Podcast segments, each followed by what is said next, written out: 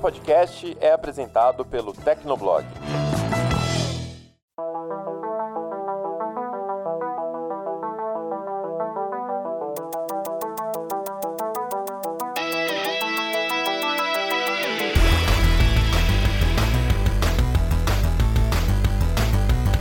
Fala galera, tá começando mais um Hit Kill, o podcast de games do Tecnoblog. Eu sou a Vivi Werneck. Eu sou o Murilo Tunholi. E temos novamente como convidado especial aqui pro programa o Ricardo Ciosa. Tudo bom, Ricardo? Oi, Vivi. Oi, Murilo. Tudo bem com vocês? Tudo bacaninha por aqui. Fala oi para os ouvintes também, criatura. Não é só pra gente, não? É verdade, né? Tem os ouvintes. Essa é né? educação que eu te dei. Eu não sou muito acostumado às pessoas me ouvirem. Oi, ouvintes.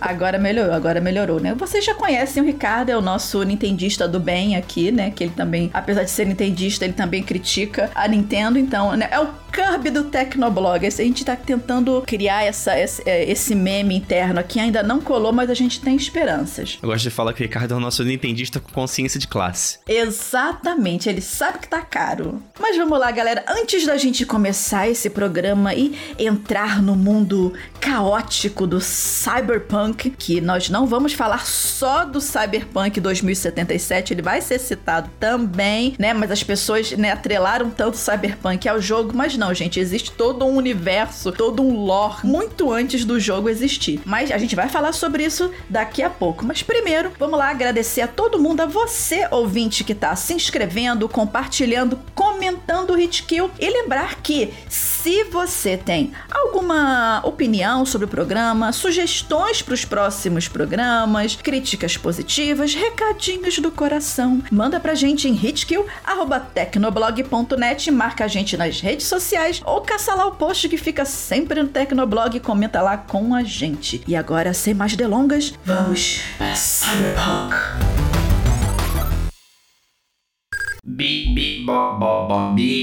Bop bop.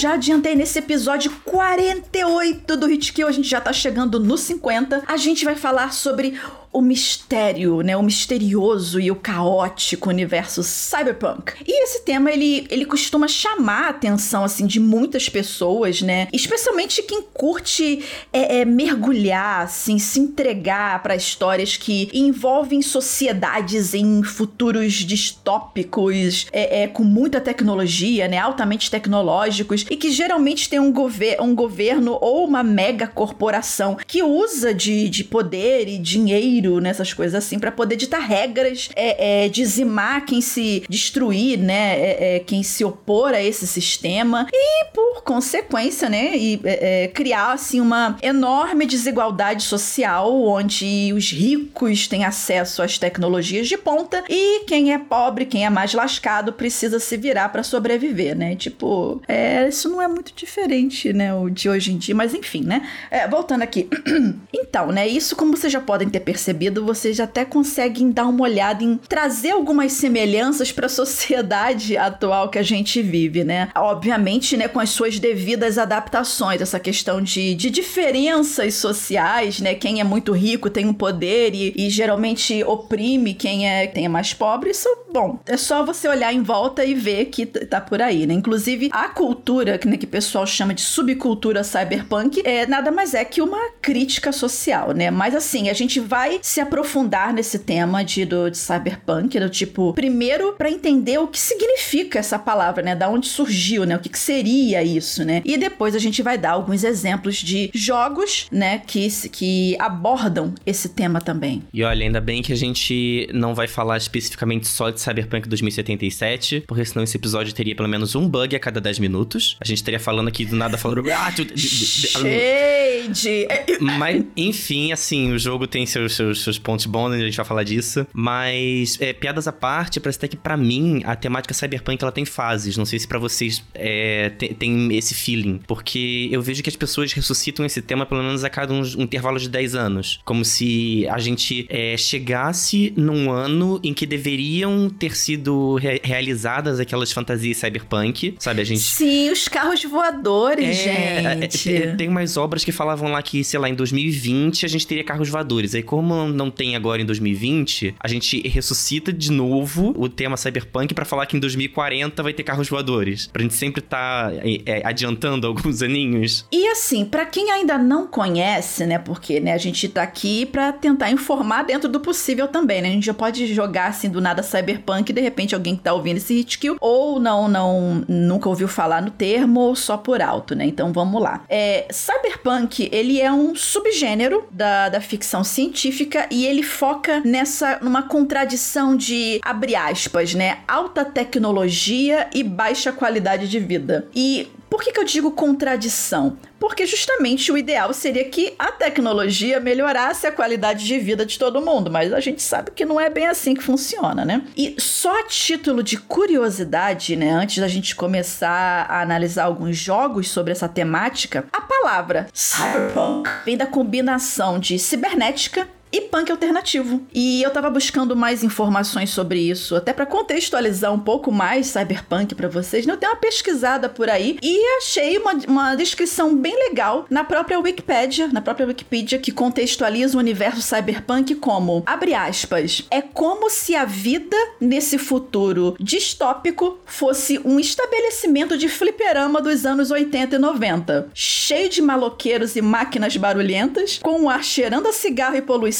mas que hipnotiza seus moradores com promessas fantásticas de altas tecnologias. Fecha aspas. E cara, eu gostei muito dessa analogia porque o universo cyberpunk é muito essa questão do meio que retrofuturista, o que é contraditório porque se é retrô não é futurista. Então é essa essa fusão de universos, né, da nostalgia da, da dos anos 80 e 90 do, do punk rock, da rebeldia, do ah, vamos contra o sistema, né, aquela coisa, vamos derrubar o sistema, o anarquismo, essas coisas e a alta tecnologia, né, a questão dos ciborgues, dos robôs, das é, modificações corporais para poder aumentar habilidades humanas, essa coisa. Então, essa união de dois, de dois universos contraditórios, ao meu ver, eles casam muito bem, né? Eles criam um, esse subgênero de cyberpunk que para mim é sensacional. O que, que, vocês acham disso, gente? Ouvindo, né, você falando sobre essa definição, e, e, eu achei que faz muito sentido, porque eu era rato de fliperama nos anos 90, quando era moleque. Não vou, não, não jogando a minha idade aqui, claro, mas essa, essa mesma sensação, porque sempre que sai um trailer novo de algum produto cyberpunk, né, videogame, seriado, filme, sempre tem essa pegada mesmo, aquela fumaça saindo dos bueiros e a galera com aqueles chips na cabeça. A fumaça saindo do bueiro é clássica. É clássica. Não, não, só que te cortando rapidinho, geralmente é assim, né? Como que é uma ambientação tradicional de um universo, de uma, de uma cidade cyberpunk. São aqueles prédios muito altos. Geralmente é, é, é, você já começa ali na parte mais baixa, assim, da cidade, onde todo mundo é mais ferrado, com aquelas placas em neon meio piscando e alguns painéis, assim, em realidade aumentada, meio piscando, aquelas fumaças saindo do bueiro. Tem sempre um gato saindo de uma lata de lixo, entendeu? Os negócios assim. Mas vai, continua. Eu tô, eu tô criando um cenário aqui de RPG na minha cabeça agora. Mas é exatamente isso, a sensação que eu tenho, assim. É, eu, eu frequentava os fliperamas e minha mãe, é, eu tinha, sei lá, acho que eu tinha 10, 12 anos e minha mãe ficava louca, porque ela fala assim: você não pode entrar lá, lá só tem maloqueiro. E eu ia lá jogar King of Fighters e Fatal Fury e por aí vai. E tinha, né, os no, nos, nos arcades, lá nos fliperamas, a galera fumando lá dentro. E tinha essa ambientação, porque você entrava lá duas da tarde, mas parecia que, você, que era 11 da noite, sabe? Porque era tudo muito escuro. E a fumaça do cigarro nas é, suas ideias. Exatamente. Então, assim, eu, eu fumei por tabela por muitos anos falando nisso. E essa ambientação do Cyberpunk sempre me atraiu muito. Assim, é, tanto é que o Cyberpunk, o jogo, né, o 2077, eu tava muito empolgado para jogá-lo porque. O quê? O quê? O chique. Gente, a gente tá chique hoje. Ai, ah. Cyberpunk 2077.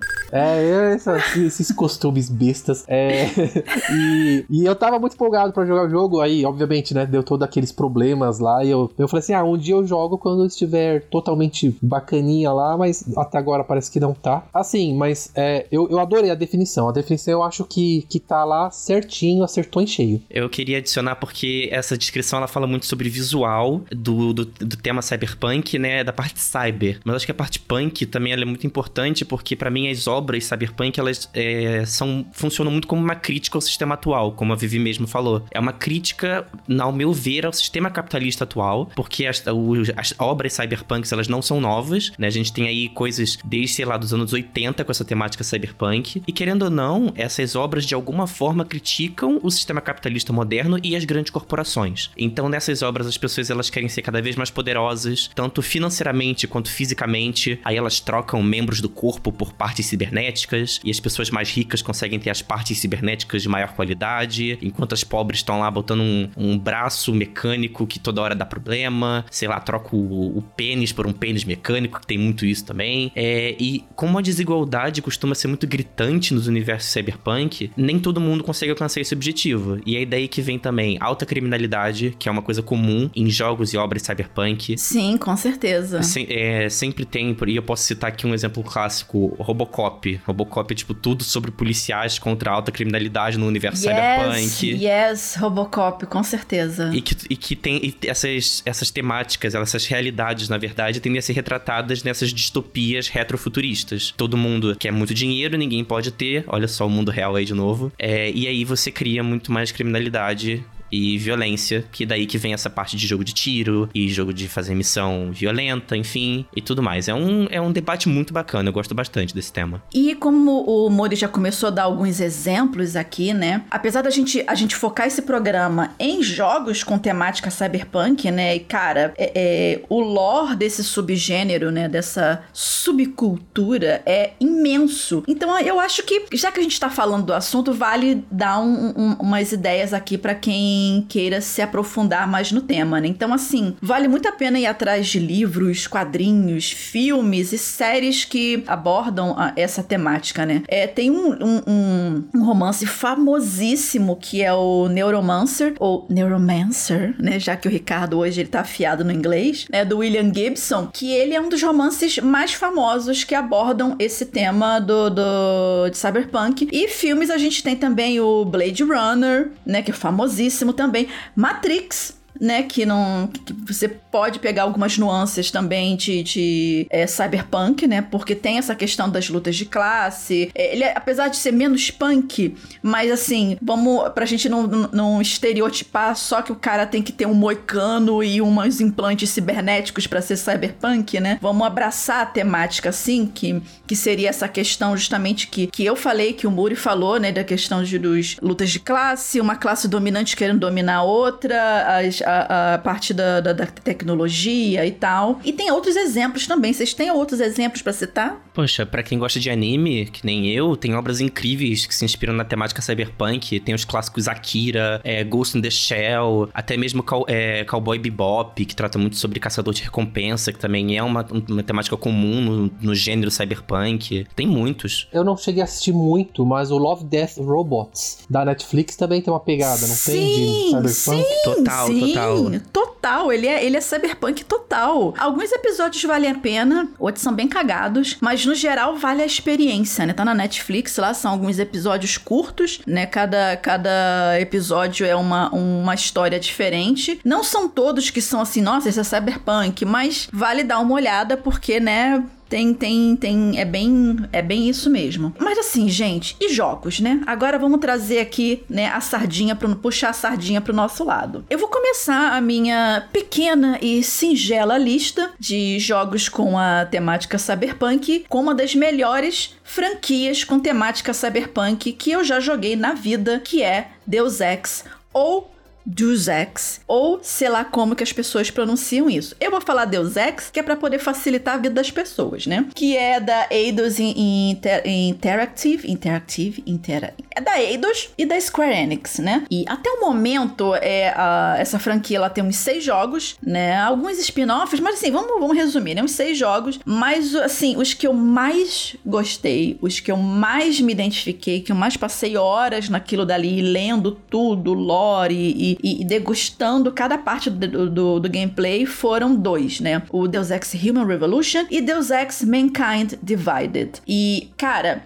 o meu maior ódio disso não é o ódio do jogo, não. É o ódio das produtoras. É que a Square Enix não tocou mais no assunto dessa franquia desde o último jogo em 2016. O que é uma pena, porque são franquias excelentes que merecem uma continuidade, merecem, sei lá, nem que seja primeiro um, um, um remake, não, mas assim, uma, um remaster do, dos dois últimos jogos, né? Ou alguma coisa do tipo para poder é, pegar ali, né? Tipo, o termômetro se a galera ainda tá interessada e depois lançar um novo jogo, alguma coisa do tipo. Mas, na minha opinião, Deus Ex merece ser continuado porque tem uma história muito maneira. E só complementando, nesses dois games que eu citei, você joga com Adam Jensen, maravilhoso. Eu tenho até um action figure dele, na época que eu ainda gastava dinheiro com isso. Ele é um, um ex-policial que, depois de um acidente que ele teve numa missão, um acidente fatal, ele foi trazido de volta à vida por uma mega corporação de segurança e passou a trabalhar, entre aspas, para essa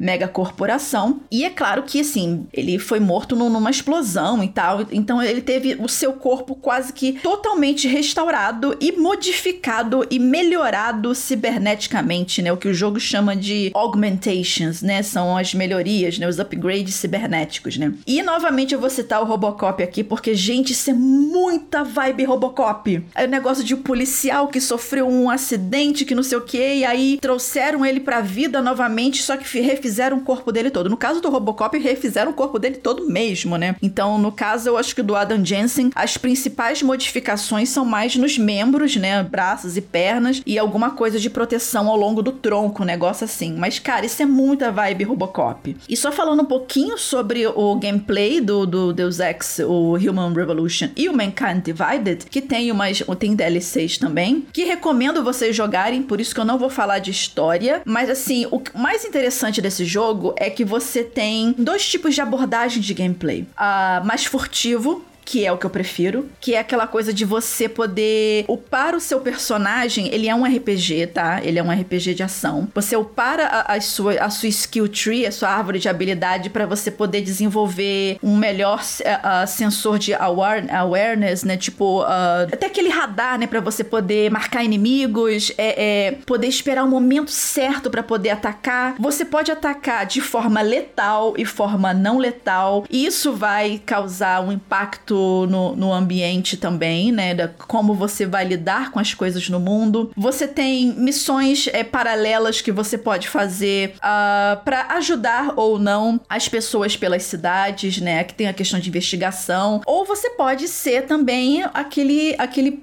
policial tiro, porrada e bomba, né? Você pode upar as suas augmentations, né? Os seus implantes cibernéticos de uma forma de você virar um tanque, ao invés de ser uma, um personagem furtivo. Tudo isso é customizável e não fica chato de customizar, né? Porque eles fazem sentido dentro do contexto da história. E tem aquela coisa também de que você tem finais, algum final específico, de acordo com conforme você for é, é, desenvolvendo as suas ações, for se relacionando com os personagens. É, é muito legal. É muito legal. Eu, eu não quero me aprofundar muito na parte da história, mas vale bastante a pena essa, essa questão da descoberta que o Adam Jensen ele vai querer descobrir o que aconteceu é, realmente com a vida dele, questão do passado e como que isso vai refletir no futuro, como é que ele lida com as corporações e tal. Eu tô falando desse game, mas assim, eu, eu tô tentando não me empolgar tanto para não, não dar muito para não dar spoiler, mas ele tá na Steam, ele tá até com um precinho maneiro, tem na, na eu não sei se ele como é que tá a versão dele para consoles, mas na Steam tem, se vocês quiserem jogar o Human Revolution e o Mankind Divided, super recomendo. Eu ia até te fazer uma pergunta, Vivi, aproveitando que você falou de Deus Ex, porque eu já vi muitos jogos diferentes da franquia, mas eu nunca sei por onde começar. Por exemplo, no próprio Steam tem uns pacotes lá, inclusive tem, tem. um pacote que vem, acho que seis jogos. É, são os seis jogos da franquia, porque tem Deus Ex Go também. Eles fizeram um, um, uns spin-offs, assim. Os primeiros jogos, assim, eles são muito feinhos. Porque eles são muito antigos e envelheceram muito mal, muito mal. Então, assim, eu recomendo, pra, até por uma questão de, de história, para você ter um gameplay mais fluido para você jogar, jogar o, o Human Revolution e depois o Mankind Divided, que é uma sequência direta do Human Revolution. E aí, em relação a Deus Ex, que eu nunca sei a pronúncia falando nisso, porque eu é, falo Deus Ex. É, é, a pessoa fala Deus Ex também, Deus é, sei lá, Deus É, Ex, gente, vamos Deus lá. Ex. E o curioso é que, assim, o Human Revolution, eu gosto mais do Human Revolution do que do Mankind Divided. E o Human Revolution, ele tem a versão do diretor. E a Director's Cut, ela é melhor porque a versão original do jogo, ele tem o sistema, né, de você poder ser furtivo e só nocautear e ser esperto, ou ser agressivo, ela atrapalha nos chefes. Já na versão do diretor, ele- eles consertaram isso. Então você consegue derrotar os chefes de forma muito mais coerente se você usar também a parte furtiva. E eu joguei, ó, aqui, ó, ó o Nintendista falando, hein? Eu joguei duas vezes, é uma no PlayStation 3 e daí eu joguei a versão diretor no Wii U e gosto bastante. Que tristeza, senhor! Um dos- uma das três pessoas que comprou um Wii U na face da Terra. E tenho até hoje. É, mas assim, falando de jogo de cyber- é, cyberpunk, eu vou comentar sobre Snatcher. Snatcher é um jogo antigo. Novamente, olha a minha idade, gente. Aí, É, Esse, é um, Snatcher é um clássico. A gente É um vai ter que explicar clássico. porque eu acho que muita gente não vai, não vai lembrar. Eu mesmo não conheço.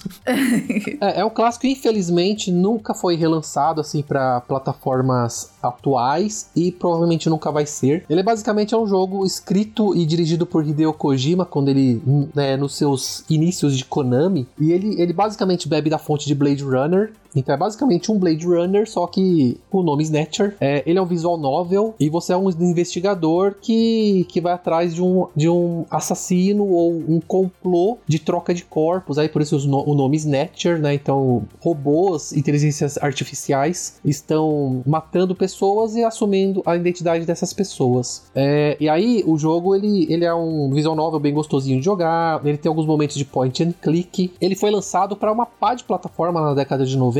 Porém, eu acho que a versão em inglês tem pro Sega CD e talvez pro TurboGrafx 16. Eu acho que pros outros é tudo em japonês mesmo. Quem?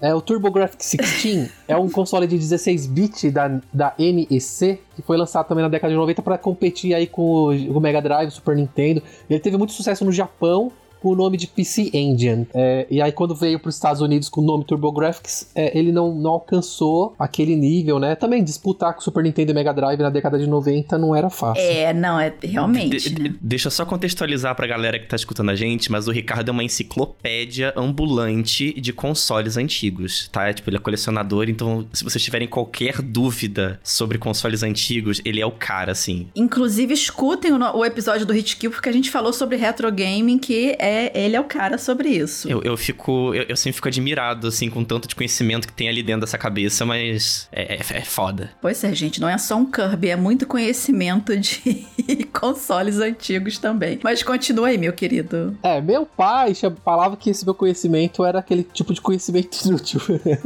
Ah, meu bem, mas, Mas se a é gente legal. for trazer isso agora de conhecimento inútil que nossos pais falavam que a gente tinha, a gente vai ter que criar um novo hit kill só pra falar das terapias da vida. Mas vamos lá, voltando pra Cyberpunk. E o Snatcher, ele, ele é um jogo curto, tá? É, se você consegue terminar em 4, 5 horinhas assim. Ah, mas ele é tenso, ele, ele tem algumas reviravoltas bem interessantes. E, assim, a jogabilidade ela não exige do jogador. Então é mais a cabeça mesmo, né? Desvendando, investigando e por aí vai. Ele é bem legal. E, assim, a versão física do Sega CD hoje, tá? Ela é, assim, ela é inalcançável. A não ser se você for o Elon Musk, que teria dinheiro pra pagar essa aí. Então, eu joguei isso em 2000 e pouquinho em um Sega CD, só que daí era emprestado e por aí vai. E hoje em dia eu só consigo emular, porque esse jogo é muito caro. Mas tá aí, ó, uma, uma sugestão aí, Snatcher. Ah, ele chegou a ser lançado, então, em, ah, físico, né? Só que tá em mão de co- colecionador, né? Não, hoje em dia é. Hoje em dia é. Ó, eu vou, vou falar um valor que eu vi em 2015. Olha que tá em 2022, tá? Em 2015, estavam vendendo o Snatcher físico de Sega CD por cerca de 1.200 dólares. Pelo amor de Deus. Imagina esse preço em 2022. É, não, muito obrigada. É muita vontade de ter o primeiro jogo do Kojima. Isso não. Não sei nem se é o primeiro jogo dele, né? Mas enfim. É, não, muito obrigada. É, Então, vamos lá. Um outro exemplo que eu queria trazer para é, esse programa também. Eu já comentei sobre esse jogo, mas assim, ele me chamou tanta atenção, né, que eu vou trazer ele novamente aqui, que é o Observer, né? Que eu joguei ele por um acaso do destino. Ele tava completamente 100% fora do meu radar, né? Eu, eu joguei ele, a primeira versão dele, porque agora tem um, um, remaster dele também, que se eu não me engano ele se chama Redux. Eu peguei ele no, no na Epic Game Store, que ele veio de graça. Eu assim: ah, eu queria um jogo para jogar em live, e aí me recomendaram esse e joguei. Então ele é da Bluebird Team, que é a mesma desenvolvedora de The Medium e Layers of Fear. Então vocês já devem ter percebido que é um jogo para dar sustinho, como o Muri ama. Vai quebrando toda a maldade, a feitiçaria, não quero. de longe de mim, obrigado, vou estar passando essa. Não, você vai. Cara, é legal. Olha só, eu vou te convencer a jogar. Peraí, olha tá, só. Tá, vamos lá. Então, assim, ele não é um jogo muito longo, né? Mas ele mostra, assim, de uma forma é, bem clara essa, essa questão que a gente tá conversando aqui sobre divisão de classes do universo cyberpunk, né? E assim, sem dar muito spoiler, sem, sem dar muito spoiler, não, sem dar spoilers, porque eu gostaria muito que vocês tivessem essa experiência também de jogar o Observer. Falando assim pelo é, por alto pelo uh, do background do jogo, uh, o Observer ele se passa numa sociedade assim sombria que foi devastada por guerras e pestes, né? E você joga como um detetive neural, né? Já assim, próximo da aposentadoria, né? É, você percebe pela forma dele falar e de se portar que ele já tá ali meio que contando o tempo, entendeu? Então, assim, você joga com um detetive neural que ele usa implantes cibernéticos, olha que legal, para investigar a mente de pessoas mortas recentemente para desvendar um assassinato, né? Só que o que acontece? É, é claro que, assim, visitar as últimas memórias de pessoas que morreram de forma traumática não é lá muito legal e vai dar ruim. E dá e dá muito ruim, né? Então, assim, só para botar vocês dentro da atmosfera, você. Eu jogo ele é, ele é em primeira pessoa, então você basicamente vai passar, assim, 90% do seu jogo dentro de um prédio. Só que você não sente que você está dentro de um. que você tá dentro de um prédio subindo e descendo escada o tempo inteiro. Porque você tem a oportunidade de explorar é, é, é, dimensões diferentes cada vez que você vai investigar, por exemplo, ah, uma cena de crime, né? E você começa a buscar pistas ali nessa cena de crime. Até uma coisa meio puxando muito assim, não sei se vocês jogaram o, o Ele Noir, que você chega no lugar e você começa a investigar as pistas, o negócio assim. Sim, sim. Só que de uma forma muito mais sombria. Mas tem essa primeira parte, e aí depois que você tem, que você registra essas pistas na IA, que fica enfiada num chip na sua cabeça, você vai até, ah, não, tá aqui o corpo de fulano de tal. Eu tenho essas pistas iniciais, agora eu preciso fazer fazer com que elas tenham algum sentido. Qual foi a última pessoa que viu a cena do crime? Fulaninho das couve que tá ali no chão todo triturado. vou enfiar o cabinho que eu tenho aqui na cabeça da criatura e vou tentar reconstruir os últimos passos dele para saber mais sobre essa cena ou para de, ou para desvendar algum crime. Então aí quando você entra na mente dessa pessoa que você tá investigando, é que a merda acontece. Só falando assim, gente, porque não tem uma forma suave de dizer isso. E aí o que, eu, o que é interessante, porque assim, é, é, você tá numa mente de uma pessoa traumatizada que morreu de uma forma traumatizada que passou a vida inteira passando por momentos horríveis. Então, nada faz muito sentido. É como se você estivesse num universo completamente surrealista. Dentro, e é isso, né? Dentro de um, de um pesadelo. O que a gente conhece como mundo físico, tipo, a, a mesa, ela tem que ficar no chão por conta da gravidade. Nesse universo paralelo que você entra na cabeça do cara, essa mesa tá contorcida e flutuando. Então, assim, as coisas não obedecem à lei da, às leis da física, às leis normais dos Esquece tudo isso. É um mundo de completamente de loucura onde você entra, né? Tipo, tem é, é, é, televisões com olhos que seriam como é, é, um trauma de alguma pessoa que morreu, que era vigiado o tempo inteiro por câmeras de vigilância. Então tem umas câmeras que com perninhas, uns negócios assim. Então é louco. Mas ele é muito interessante por conta disso. E essa parte da investigação e tal, de você descobrir. De, você passa o jogo inteiro tentando de, desvendar o porquê de um assassinato, né? E aí, obviamente, tem, como é um jogo da Bloober Team, eles vão colocar algum miserável de alguma entidade para te perseguir, um negócio assim. Então, ele é muito interessante. Ele é muito interessante. Novamente, ele não é um jogo longo, mas eu recomendo jogar pela essa parte de investigação, de você juntar as coisas, de você admirar o universo que distorcido que eles criaram, né? Porque você tem hora que você para e pensa, gente, quem foi que pensou de criar esse cenário ou de pensar nessa forma de interagir com esse cenário louco? Então, assim, a pessoa tem que estar tá muito zoada da cabeça pra poder fazer um game design desse e dá certo. E deu certo. Então, assim, eu recomendo muito se você gosta de investigação, de temática cyberpunk e de levar uns sustinhos por tabela, mas assim é suave. Muri, Muri é suave. Eu acho que você podia dar uma chance de jogar o Observer. Então, eu posso, te, posso dar uma chance, mas eu vou te passar todas as minhas contas da terapia, tá? Você vai, você vai começar a, gente a bancar. paga parceiro. do Você Muri. vai gostar, Muri. Você vai. Se permita. Se, per... tá, Se ok, permita. eu vou, eu vou me permitir. Eu prometo que um dia eu vou colocar essa promessa aqui no Ritio gravada, que eu prometo que eu vou pelo menos tentar jogar Observer. É, pelo menos tentar. Tá baratinho na Steam, ele saiu de graça pela Epic Store. Provavelmente que você que tá ouvindo a gente, você deve até ter ele já na sua biblioteca. Eu queria aproveitar para trazer aqui o meu jogo cyberpunk favorito, que é na verdade um spin-off de uma série que não tem nada de cyberpunk, que é Far Cry 3 Blood Dragon, que eu tenho certeza que a Vivi adora. Maravilhoso!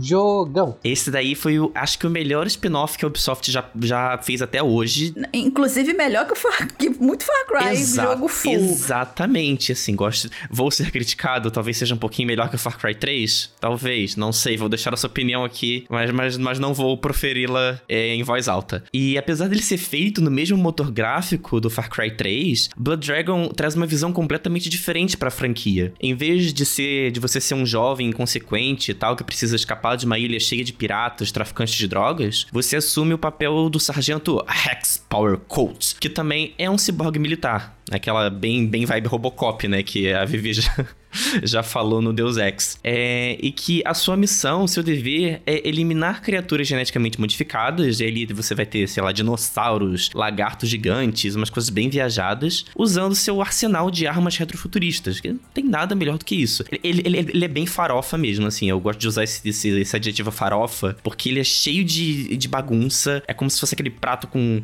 com bacon, ovo, é, presunto, sei lá, que- aquele monte de coisa que junta tudo e fica gostoso.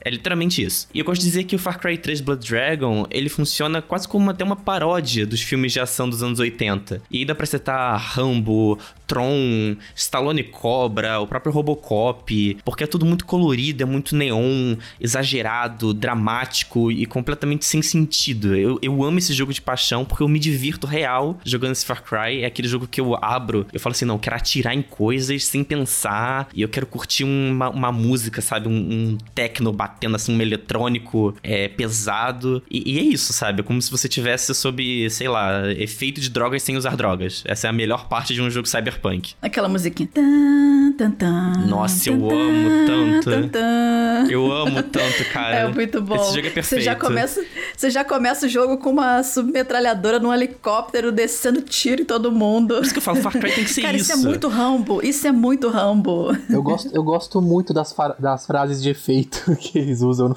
no jogo também. Porque é galhofa de filme dos anos 80, entendeu? É muito maneiro. E sabe uma curiosidade desse jogo? É que, assim, quando eles fizeram esse Far Cry 3 Blood Dragon, eles não estavam com a intenção de lançar isso, não. Isso foi meio que eles fizeram ali internamente, mas ficou tão bom que eles falaram, cara, vamos lançar. E foi nisso que saiu, entendeu? E é. E ele é citado até hoje, virou. Era DLC, virou. Eu não acho que ele já, já saiu como um spin-off, não era um É, DLC, ele saiu não. como um spin-off. Ele saiu depois do Far Cry 3 e Isso, vendido separadamente. isso. Sim, tipo, o pessoal fala desse, desse Blood Dragon até hoje porque ele é muito bom, ele é muito bom. No- no- tem uma parte que você controla os dinossauros, entendeu? Que você pode montar neles e sair usando os raios dele pra poder detonar com os inimigos, né? E aí você começa a ler os pensamentos do dinossauro também, ele todo feliz ali que ele tá descendo a porrada em todo mundo. É muito bom. É, é, é completamente despretensioso, mas ele é fantástico. Joguem Blood Dragon também. Hoje aqui só, só nas indicações. A não ser o Snatcher que, né, o, o, o Ricardo cavou ali o sarcófago dos jogos e aí realmente para achar isso vai ser um caso sério. E a vantagem é que se vocês é, que estão ouvindo a gente tiverem um console mais novo, né, desde o PS4 para cá, as versões mais novas do Far Cry 3, elas já incluem o Blood Dragon é, ali dentro. Então você compra baratinho Far Cry 3 e você já pega, já joga o Blood Dragon, joga o Blood Dragon antes, ou, ou sei lá, nem joga Far Cry 3. Mentira, o Far Cry 3 é bom também.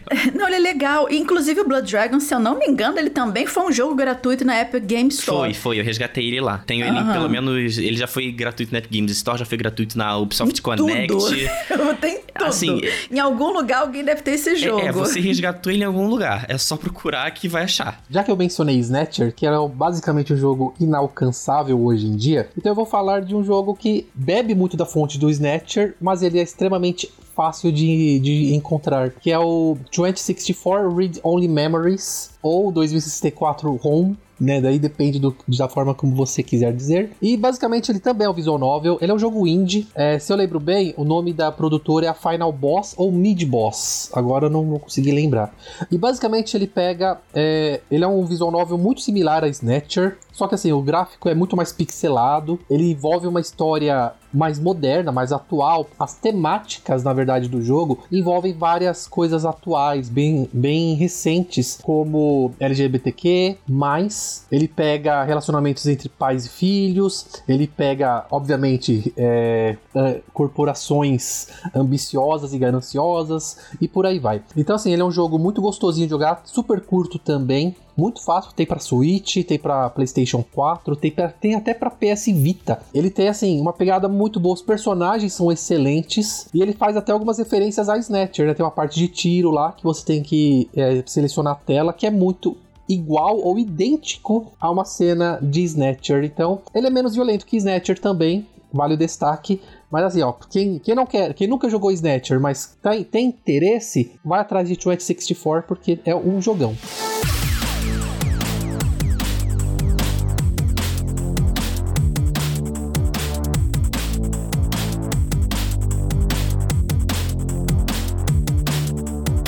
E agora?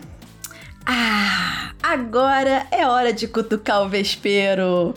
Cyberpunk 2077. Ou como o Ricardo diz. Vai, Ricardo, lê esse nome. Vai, vai que você tá muito chique hoje.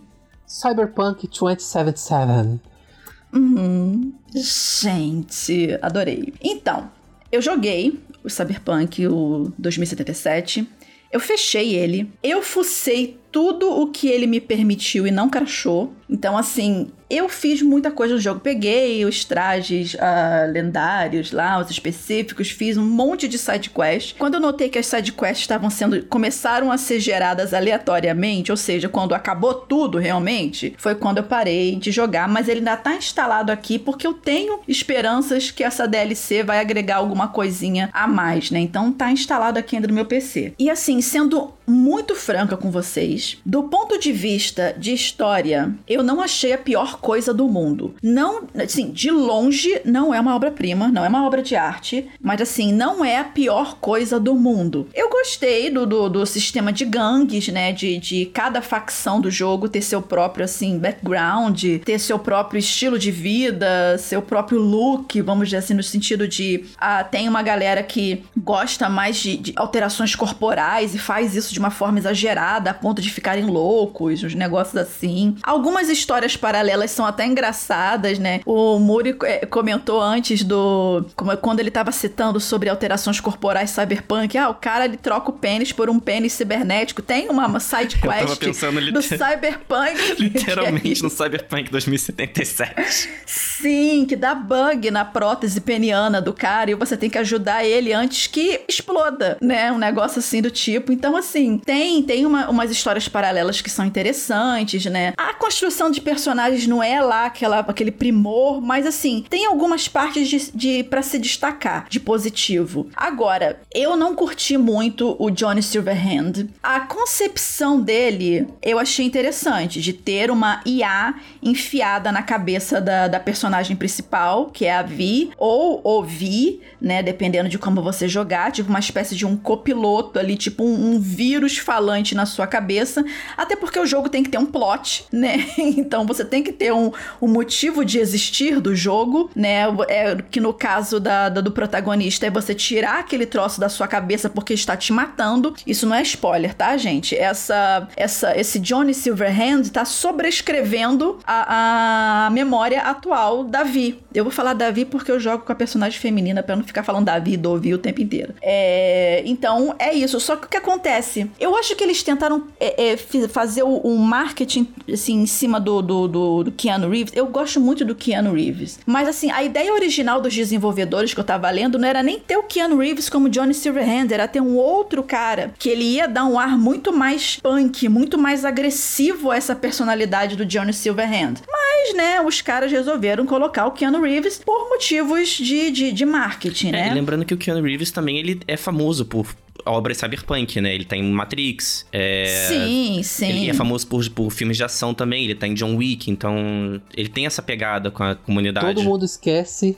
Todo mundo esquece que o Keanu Reeves fez Johnny Mnemonic na década de 90 também, que é um filme aí futurista, bem com uma pegada cyberpunk. Isso também, eu não, não conhecia esse. Pois é, mas assim, eu achei que o Johnny Silverhand ele poderia ser muito mais caótico do que ele foi e trazer algumas reviravoltas melhores, porque é ele que te impulsiona a fazer, a, a, a ir atrás de uma solução para sua vida, porque você é um mercenário e tem a porcaria de uma IA tentando te sobrescrever, entendeu? Então, assim, por mais que essa essa IA tenha um background que não seja evil, que não seja maligno totalmente, mas enfim, né? Então, assim, é, não que eu ache que o, que o Cyberpunk ele, ele, ele seja o pior jogo do mundo e que ele devia ser totalmente esquecido, né? O problema é que às vezes as pessoas elas vão muito no hype negativo para poder entrar ali na, na turminha para começar para falar mal e aí tipo às vezes se nega de ter uma, uma experiência porque tá todo mundo falando mal. Cara, o jogo tá a preço de banana. Daqui a pouco ele tá sendo dado de graça na Epic Store. então assim, tenta né? Tipo, tá vindo DLC aí, que eu espero muito que seja gratuito, porque não acredito que ninguém vai pagar pelo DLC depois disso tudo que aconteceu. Novamente, o jogo tem muitos problemas ainda, mas eu acho que ele vale, que acho que vale dar uma chance, né? Mas assim, uma coisa eu concordo que ele definitivamente devia ter sido adiado por mais uns dois anos antes de ser lançado. Se ele, comece, se ele fosse lançado, por exemplo, no, no final do ano passado ou no início desse ano, de repente provavelmente a receptividade teria sido diferente. Porque, apesar de ainda ter bugs, e convenhamos, jogo de mundo aberto tem bug. Vai ter bug, sempre terá bugs. né? Então, assim, agora o problema é quando esse bug te impede de jogar. Aí é um grande problema, né? Então, assim, faltou aquela questão. De... Mas aí, tipo, você já conhece a história, né? Acionista, negócio do jogo, tem que correr, tem que entregar. E aí botaram os coitados dos, dos desenvolvedores, que às vezes estavam que estavam ali na frente de batalha, trabalhando na base do crunch, entendeu? O trabalho do caras foi pro ralo porque os caras não souberam gerir o projeto direito. Mas é por isso que eu digo, cara, dá uma chance. Se não quer dar uma chance agora porque o pessoal ainda tá falando que tá quebrado, bota aí num backlog para dar uma olhada no futuro. De novo, a história não é assim uma, pri uma um primor de narrativa, mas não é de se jogar tudo fora. É, eu gosto de explicar para as pessoas que o problema de Cyberpunk 2077 foi a campanha de marketing, porque eles prometeram muita coisa e não entregaram tanto assim. Mas as expectativas eu, não gosto de culpar os jogadores, né? Mas eu acho que as expectativas elas deviam ser um pouco mais baixas, porque a CD Projekt Red, ela já tinha, já vinha com problemas desde The Witcher 3 por causa do motor gráfico que eles usam. O, o problema de Cyberpunk não foi daquele, daquele projeto é, em específico, porque a, a Red Engine, que é o motor gráfico que eles usam, já é um motor gráfico bugado. Então acho que se eles tivessem aguardado pelo menos o lançamento da, da Unreal Engine 5, tipo, começar a fazer o jogo na Unreal Engine 4 da Epic Games e depois atualizar para Unreal Engine 5, como eles vão fazer agora com o The Witcher 4 próximo, acho que o jogo ele ficaria, tipo, excelente. Porque é, uma, é um motor gráfico que não é tão bugado, é um motor gráfico que você tem o suporte da Epic Games para isso, e a, a, Red Engine, ela é desenvolvida pela própria CD, CD Projekt Red. Então todo bug que acontece no Cyberpunk 2077, ele tem que ser resolvido dentro do jogo e dentro do motor gráfico ao mesmo tempo. Por isso que é tão difícil de você lidar com erros, porque você conserta um, aparece outro, conserta um, aparece outro. Então, assim, deem uma chance pro jogo. Eu não joguei ainda, eu tô esperando ele ficar mais, é, mais redondinho, mas ele não uhum, parece mas ser um jogo... Tá bem, ele tá bem barato, tipo agora. Eu comprei a versão do PS4 na Amazon só pra ter, porque eu gosto dos encartes que, que eles colocam dentro do, do jogo por 48 reais. É, eu vou comprar porque inclusive tem upgrade gratuito não, pro PS5, né? Sim, tipo, e a, e a questão é, ver, se alguém tiver interesse em comprar, aproveita enquanto ainda tá bugado para comprar, porque assim que eles consertarem isso e lançarem o DLC, há a possibilidade desses preços subirem de novo, Eita né? Nós. É porque, tipo, ah, consertou, a galera começou a procurar em massa de novo, opa, vamos aumentar esse preço aí, né? É, vamos torcer pra, pra ainda tá um preço bom quando for comprar. Mas, Vivi, queria falar com você sobre um jogo que eu acho que você tá animada para jogar. Ai, diga. Que é Stray. Próximo jogo da oh. Annapurna Interactive. Ah, o do, gati o do gatinho. O do gatinho Cyberpunk, gente, ele mesmo. Gente, cara, Stray. Eu não sei em que, em que espaço-tempo Cyberpunk vocês vão ouvir esse programa. E é no dia que no dia que estamos gravando, o jogo ainda não foi lançado, tá? A gente só viu um, mais um trailer de gameplay que passou no, no último State of Play que eu fiquei assim enlouquecida porque ele junta duas coisas que eu amo na vida, que é o universo cyberpunk e gatinhos né? Então você pode jogar com um gatinho. Cara, você quer vender um jogo para mim? Bota um gato. eu comprei Monster Hunter World porque eu vi que tinha um gato. Eu nunca tinha jogado um Monster Hunter na minha vida. Então, para vocês terem uma ideia de como é fácil me vender um jogo, bota um gato, né, que eu compro. Mas assim, falando sério, eu gostei, eu gostei muito da temática, né? Me lembrou uma vibe é, lá, é, Love, Robots and Death também, né? Essa coisinha meio que robôs, os únicos únicos, os únicos seres vivos aparentemente nesse jogo, né? Que é um felino, não sei se tem outros felinos, o resto é tudo robô, entendeu? Então, assim, eu, eu gostei bastante porque, bom, como você joga com um gato, você, eu acredito, pelo menos, que você não vai usar nenhuma arma no gato, sei lá, de repente bota um implante, enfim, não sei, né? Mas o que apareceu por enquanto no, no, no trailer de divulgação, é, eu gostei bastante porque eu gosto dessa parte de investigativa e tal, então eu acho que tem uma coisa, coisinha meio de ação também, né? Então eu tô assim com uma boa expectativa. Eu não vou dizer que é hype, mas eu estou com uma boa expectativa para jogar Stray e vocês. Eu tô animado demais, assim, desde que eu vi o jogo ser anunciado numa das conferências da Anapurna, eu fiquei, gente, isso é genial. Porque você só é um gato, tipo, aí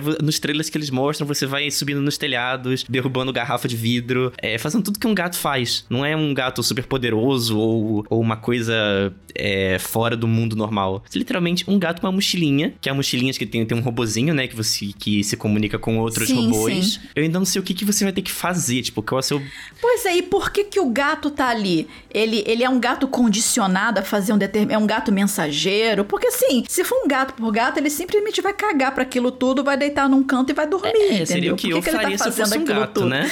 Sim, entendeu? Então, assim, isso tudo a gente provavelmente, eu espero que seja devidamente explicado no jogo. Mas tá aí uma expectativa de game cyberpunk, com temática cyberpunk, que eu tô muito no hype, que é o Stray. Você, você quer jogar né? Stray, Ricardo? Então, a minha dúvida com Stray, é, pelo, pelo pouco que eu vi até agora, é assim, eu tive a sensação de que ele seria tipo um Untitled Goose Game, só que com um gato no, no mundo cyberpunk. Tipo, ah, vamos, vamos zoar a galera e encher as paciências das pessoas. E aí eu me interessei bastante. Eu não sou que nem a Vivi, eu não sou fã, eu, eu prefiro cachorros do que gatos, mas gosto de gatos também. Eu gosto dos dois, mas eu sou mais cat person. Aí, super aceito. É, o jogo ele parece super interessante. É porque assim, eu sou do tipo que se a Anapurna ou a Devolver Digital lança alguma coisa, eu já tenho interesse automaticamente. Porque são, são duas publishers, assim, que, que parece que loucas. escolhem. É, exatamente. Elas são loucas e é por isso que é tão legal, entendeu? Elas são loucas. Espero que elas não se vendam nunca.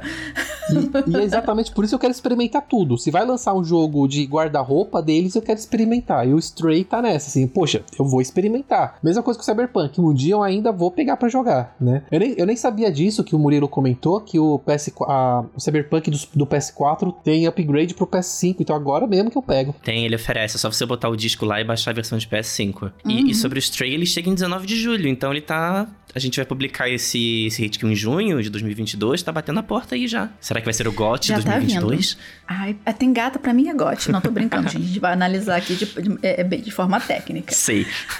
sei, sei. Não.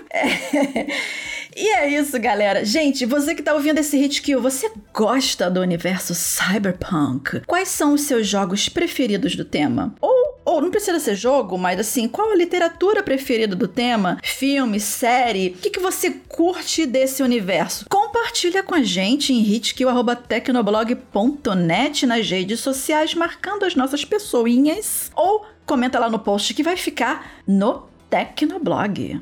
Vai, Murilo, passagem parte 2 pra gente chamar as dicas de jogos. Bi, bi, bo, bi, bi, bo, bo, bi. Nossa senhora, alguém bota um óleo nesse robô aí que deu tá ruim, hein? Nossa senhora. Já tá todo enferrujado, coitado. Nossa senhora. Tentei fazer um Deus. robô mais retrô, mais. Morreu, coitado. Tá parecendo meu antigo computador aqui, mas vamos lá.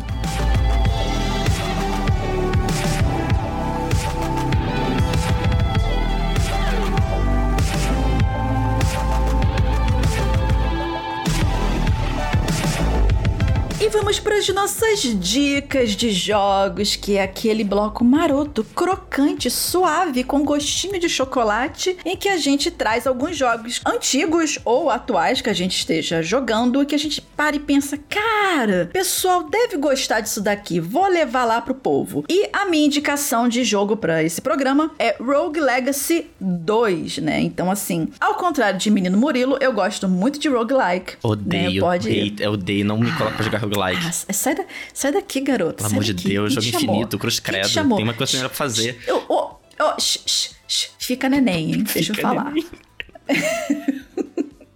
Então, assim, eu gosto muito de jogos roguelike. E o Rogue Legacy 2, ele, ele passou um bom tempo é, em Early Access, né? Com acesso antecipado, com a galera jogando e tal. E finalmente o jogo saiu. Ele é um game da Cellar Door Games. E ele custa, assim, uns 48 reais na Steam. Ele é baratinho. E, e, e ele não é 100% um roguelike, tá vendo, Mori? Escuta aí, eu não falei, não terminei de falar ainda. Deixa eu vender meu Tá peixe. bom, vai lá. Né? Então, ele é um meio roguelike. Ou seja, você não perde tudo a cada nova run, né? Você perde, você, por exemplo, obviamente você tá progredindo, mas você vai ter que recomeçar no cenário, porque eles são gerados aleatoriamente, né, dentro de um castelo, mas você ainda mantém algumas coisas. Por exemplo, se você comprou upgrades pro seu castelo, se você comprou upgrades pro seu personagem, pra sua armadura, você mantém isso pra sua próxima run, né? E cada vez que o, guerre que o seu guerreiro morre, né, e você vai morrer muitas vezes, né, um novo legado começa, né? Por isso que é Rogue Legacy, né? ou seja, uma nova herança. E aí, com o tempo, e juntando os recursos em ouro e outros materiais que você vai conseguindo ao longo das suas runs, você vai poder melhorar esse legado, ou seja, cada vez que você cada vez que nasce um herdeiro, ele já vai ter todas essas coisas que você montou ao longo do, das suas outras vidas, vamos dizer assim, né? Por exemplo, você vai, vai desbloqueando novas classes, vai melhorando sua resistência, armadura, habilidades também, por aí vai. Mas assim, o grande charme do jogo, ao meu ver, é a aleatoriedade, o conseguir dos personagens que ficam disponíveis para você escolher a cada novo renascimento. Cada um ele tem uh, particularidades que te ajudam ou pode acrescentar uma dificuldade extra, né? Cada um tem traços e habilidades próprios. Por exemplo, ah, um pode ter algum grau de daltonismo e só é, enxergar tons de cinza. Um ele pode ser é, nanico, pequenininho demais, então ele é muito leve, então qualquer pulinho que você dá te joga lá em cima. E o visual do jogo é muito bonitinho, né? Tem aquele estilo cartunesco, tem umas piadinhas também, né? E as runs são bem dinâmicas e não fica monótono. Então, cada vez que você vai, né, ele é um bem estilinho plataforma com ação. Então, cada vez que você vai e volta, vai e volta, você sente assim que nem tá, que nem tá passando a hora, assim. É muito divertido. Então, essa é a minha dica de jogo para esse hit kill número 48 Rogue Legacy 2, que tá disponível para PC na Steam e Epic Games, né? Como eu falei, baratinho, 48 reais. E também tá disponível para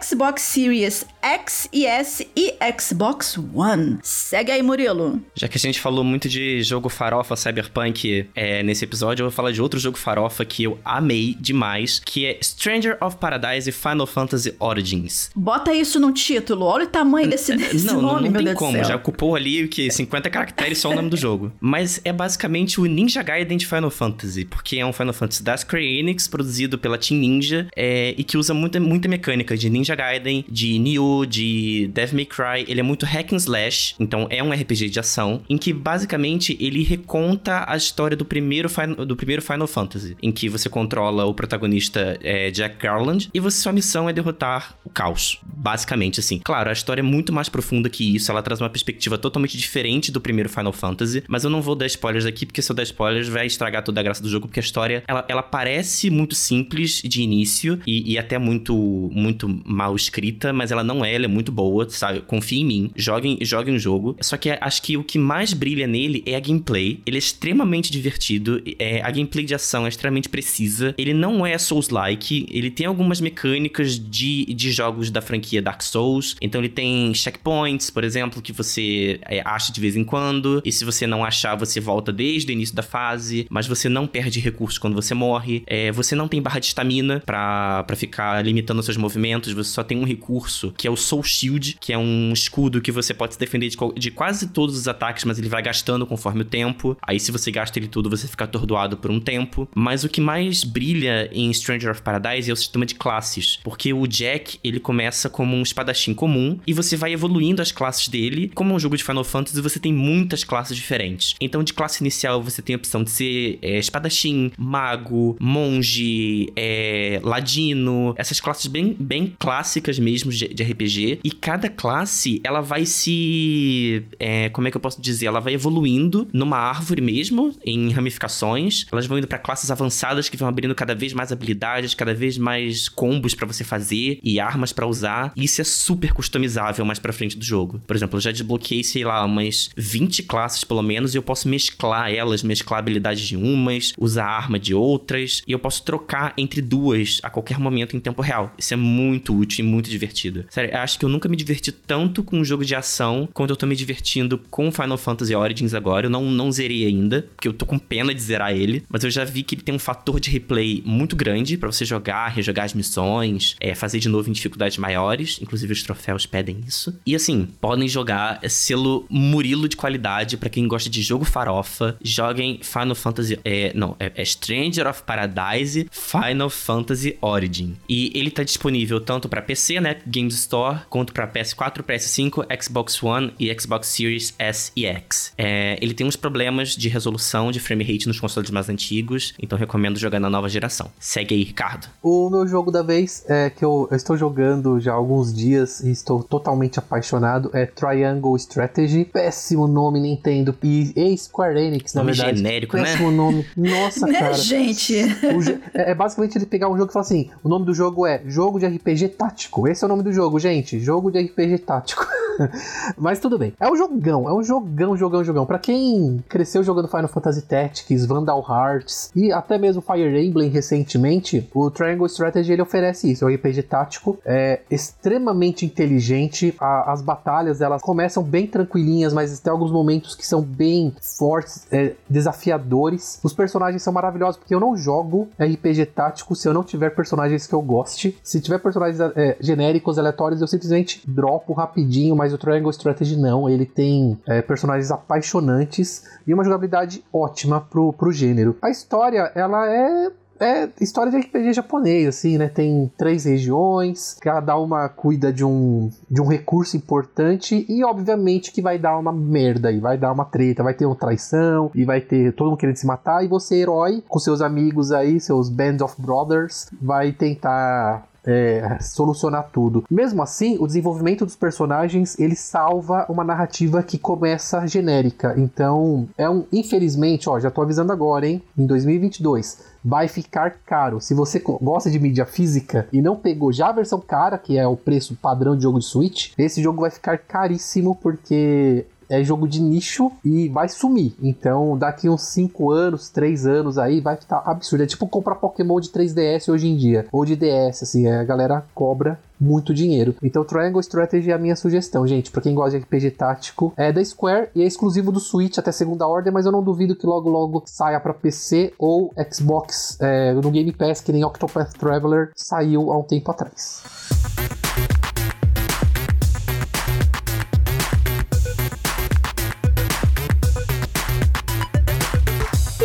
Isso, galera. Chegamos ao final de mais um Hit Kill, esse Hit Kill número 48, falando sobre o misterioso e caótico universo cyberpunk. E vocês já sabem, né, que esse programa dá muito trabalho para fazer. Então, vamos aos nossos créditos. E quem produziu esse Hit Kill foi a minha pessoa, Moa Vivi, com a ajuda do menino Muri e do menino bacaninha Ricardo. Esse episódio foi editado pelo Ari Libório e o Vitor Pádua fez a arte de capa. E antes da gente terminar, onde que você você encontra a gente? A minha pessoa você encontra por arroba Vivi Werneck nas redes sociais. Eu, você me encontra por arroba Muritunholi. E eu aí no Twitter de Coisas da Vida, arroba Ricardo Ciosi. E é isso, galera. Até o próximo. O meu, o nosso Hit Kill.